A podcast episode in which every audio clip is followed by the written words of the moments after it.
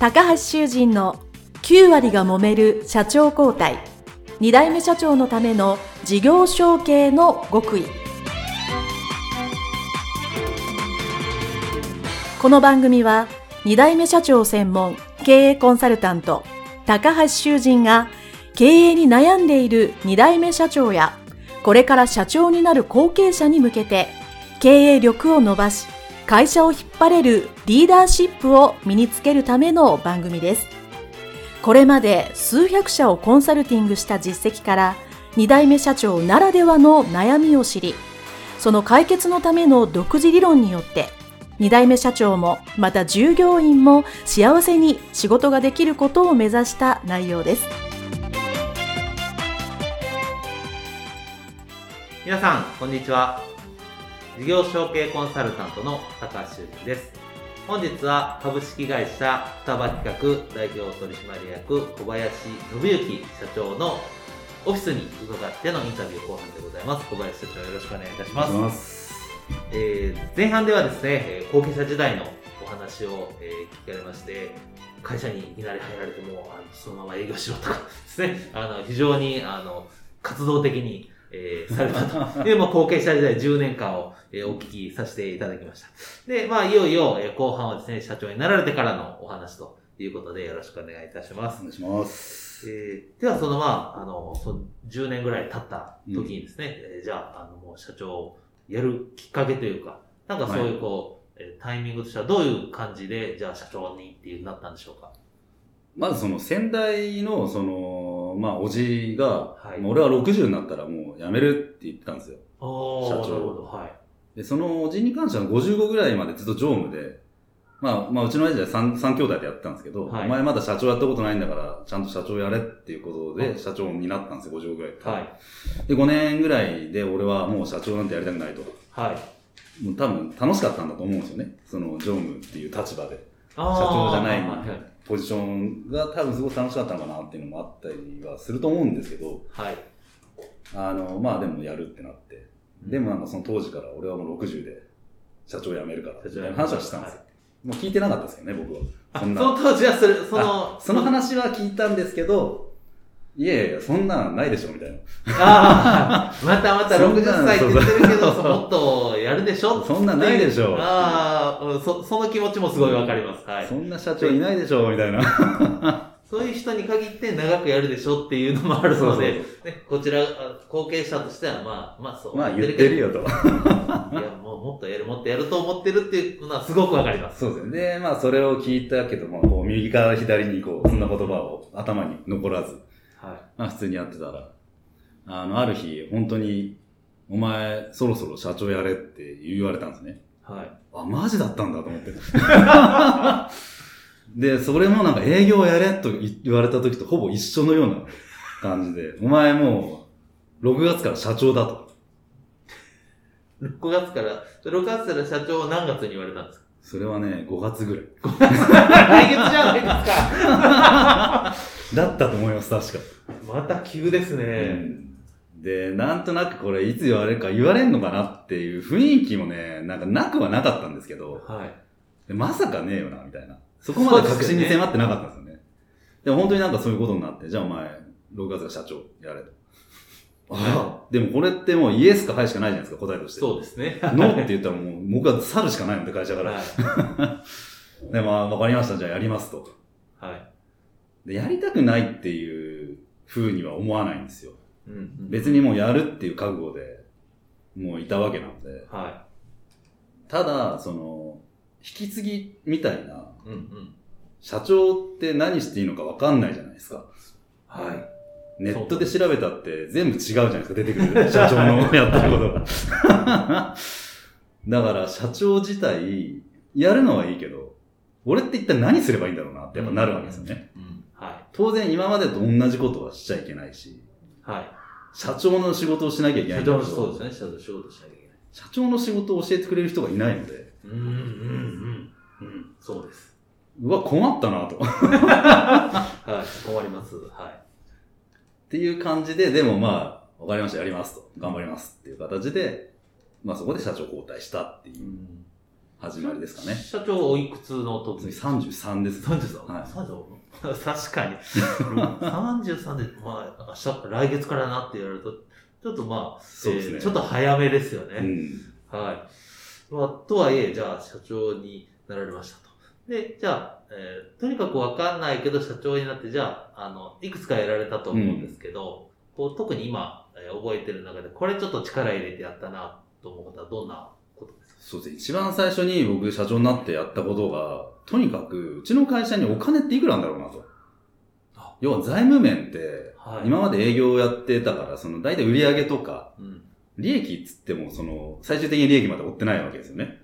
営業利益ぐらいまでの話ぐらいはやっぱ見えてたとしても、最終的に会社ってその、資産っていう言われるものっていうのは、じゃあ、いくらあって、借金がどれぐらいあってとか、あやっぱその財務関係に関、関連に関しては僕全く知らなかったんですよ。あ全く知らない、もしくはさっきおっしゃって全く引き継ぎがない状態で そういうことですね。そういうことです。ああ、それは大変ですね。これってでも知っとかなきゃまずいよなと。はい。例えば、経営ね今、今期はいくらぐらい出るんですかって聞かれた時に答えらんねえぞと。はい。こんな恥ずかしいことはないなっていうところがやっぱ入るわけですよ。うん。で、それはまず絶対知らなきゃいけないなと思って、まあ税理士さんとかとお話ししたりして、じゃあ、じゃあ果たして会社って毎月毎月その売り上げがうん。いくら終わると危ねえのかなとか、はい。その、そもそも固定費とか、その一般管理費って言われるものがうん。いくらなのっていうのも今まで知らなかったんで、うん。それも知らなきゃいけないぞっていうのと、はい。やっぱその辺を、やっぱその、初年度だったり、追っかけたかなって気がしますね。とにかく数字っていうものを少しちゃんと覚えなきゃいけないなっていうので、本来だってそれ、その前に覚えてなきゃいけないんじゃないのって気がするんですけど、準備期間っていうものがなかったんで。そうですよね。の、インタビューの中でも何人の方はもう急遽、うん。まあそ、それは、あの、まあ、ご病気だったり、なんかはいいろんな事情で急遽なられた方は、まあ、それこそ社長になって反抗してから、で、あの、借金いくらあるんですかっていう話をしたっていう方は 何人もいらっしゃるので、うん。すごくそういうお気持ちはですね、わかります。うん。はい。とはいえ、その、えそそれも当然、あの、教えてくれないじゃないですか。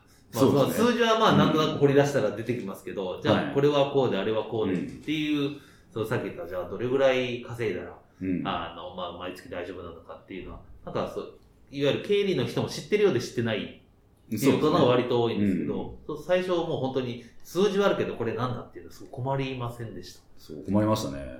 なんでこうなるんですか？なんでこれがこうで減っちゃうんですか？みたいな。え、税金って何ですか？みたいな。最後ですえ、なんでこんな取られるんですか？みたいな。ひどくないですか？みたいな。それはなんか税理士さんでりなんかご自身であのそういう勉強はされたんですか？そうですね。うちでその月次で決算してくれてる税理士さんに、ちょっと時間取ってもらったりとかして、あの、こうでこうでこうでっていうことを教えてもらいながら、あ、じゃあ、つまりこういう、ここをちゃんと数字出せないと、うん会社ちょっと危ないですねとか、おだそういったところを少しこう、まあでも今でもそのまますっごい詳しいわけじゃないですけど、ーだいたいパッと見ればわかるぐらいは多分その辺で勉強したのかなっていう。おー素晴らしい。そうするとまあ数字が見えてくる。例えばこの辺の数字を良くするために、じゃあこういうことをした方がいいっていうの多分見えてこられたと思うんですけど、でそのまあ数字がなんとなく分かって、その数字を改善するのに、具体的にどんなことをされたか、まあ一つか二つか教えていただいてもいいですか。だからこれがね、なんかこう、まあ言っていいのかわかんないんですけど、はい。それを調べた結果、はい。あれ？うちの会社結構金使えるじゃねえかってなったんですよ。意外に、意外にあったはずですね。そう意外にあった派なんですよね。はだからやっぱりその、今まで、で、今取り組んでるところにやっぱ繋がってくるんですけど、い。はい。やっぱその会社にしたいって最初、前半でお話しさせていただいたじゃないですか。はい。そういう、で、それってやっぱそこでやっぱ結びついてくるんですよね。おやっぱりその人を育てなきゃいけないなとか、うん。仕組みを作っていかなきゃいけないなとか、そのオフィスの雰囲気も変えていかなきゃいけないなとか、その人物金みたいなところで、ここで資金があるんだったら、今までってやっぱここ使ってないから良くなってなかったんじゃないのかなっていうふうに僕ちょっと、今だとそう思ったような気がするんですよね。でもうこんだけまだ使えるんであれば、うんいろんなものにちょっと投資していく必要っていうのはあるんじゃないのかなっていうのがあって、はい。で、やっぱそれをちゃんと無駄にしないためやっぱちゃんと儲けたお金でもっと会社を良くするために、それをちゃんと使うっていうことをなんかやりたいなっていうのが、その次の段階ぐらいで多分できてきたんですよね。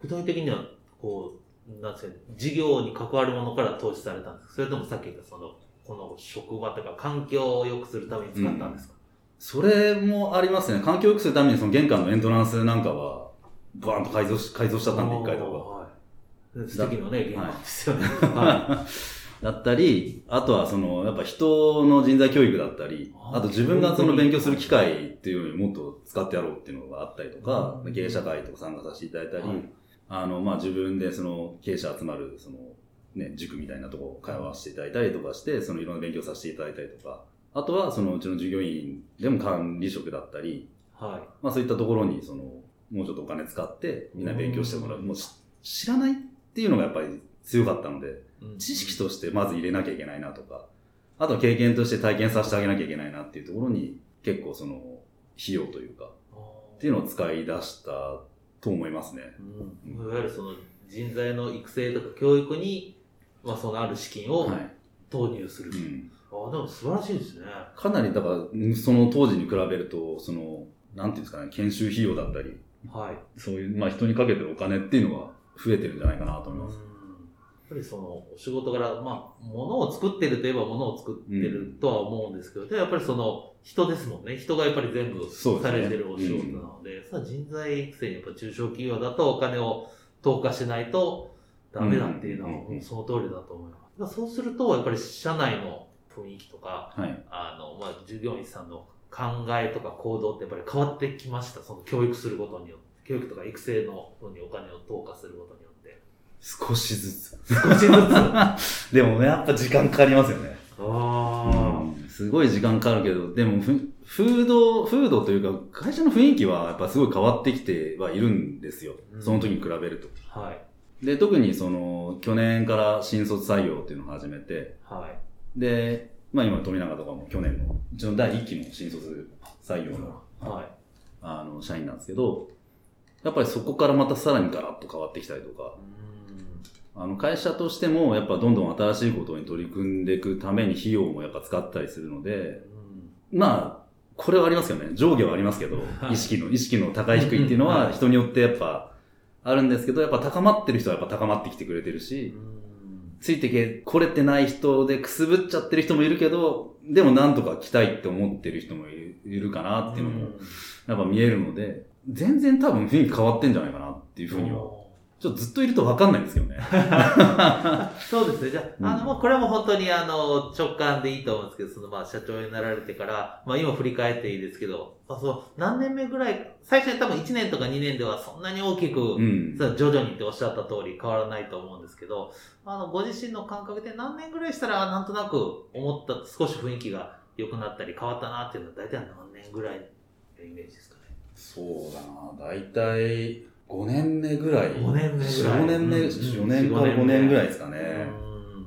多分自分がどうやりたいっていうのがはっきり決まってからだと思うんですよ。なるほど。そういうタイミングもあって変わってきた。うん、そうですね。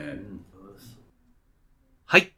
双葉企画小林信之社長のですね、インタビュー後編その1は、えー、ここまでにしたいと思います。少し前編からのお話も含めて解説をしていきたいと思います。まず前編ですね、いろいろお話しされていたかと思いますけど、後編まで繋がっているテーマ、大きなテーマとして、やはりそれまでの個人商店的なところから、ちゃんと会社にしたい。丼ではなく、ちゃんとルールであり、長期的な考えをしっかり持った。そういう会社にしたいんだ。これすごい強い熱意を持って取り組まれたということがですね、大きなテーマであったかと思います。これを聞きのリスナーのね、皆さんでも、いや、うちの会社はもっと会社としてしっかりいい形にしたいなと思う方にとってはですね、すごくヒントがいっぱい詰まったインタビュー後編その1だったかと思います。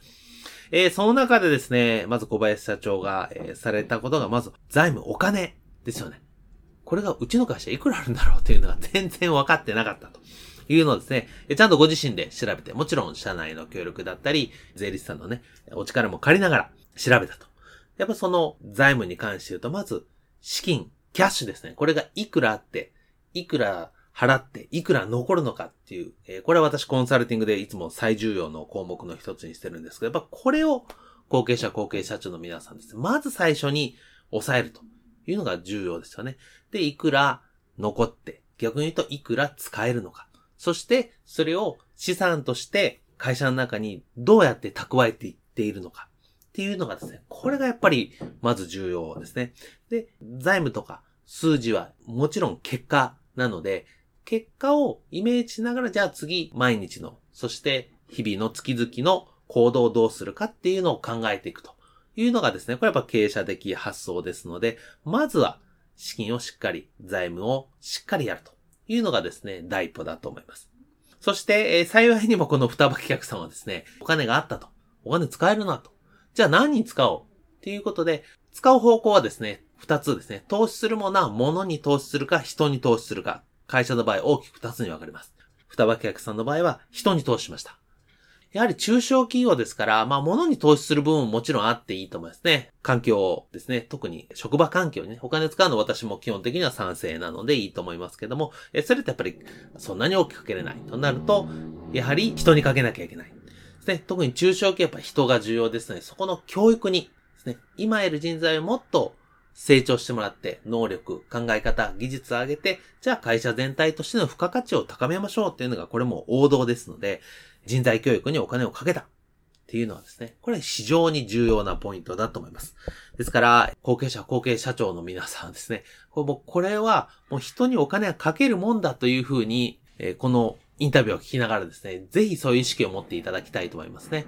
で、これからも人手不足になるのは間違いないので、今いる人材をどうやってレベルアップ、そして価値を高めるかというのがですね、これ必須になってきますので、そこに人材教育にお金を投しなければならない。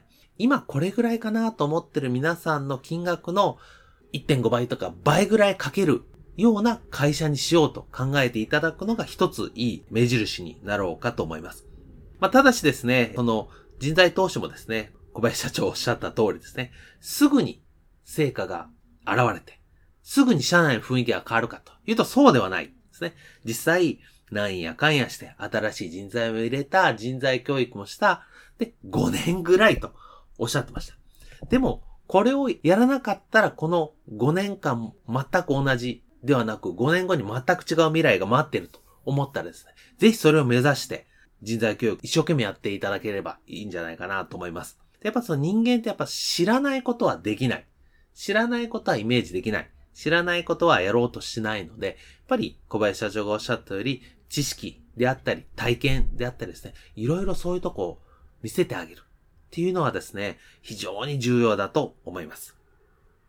はい。それではですね、株式会社双葉企画小林信之社長のインタビュー後編その1、以上にしたいと思います。では、後編その2をどうぞお楽しみにしていただければと思います。それでは一旦お別れです。ありがとうございました。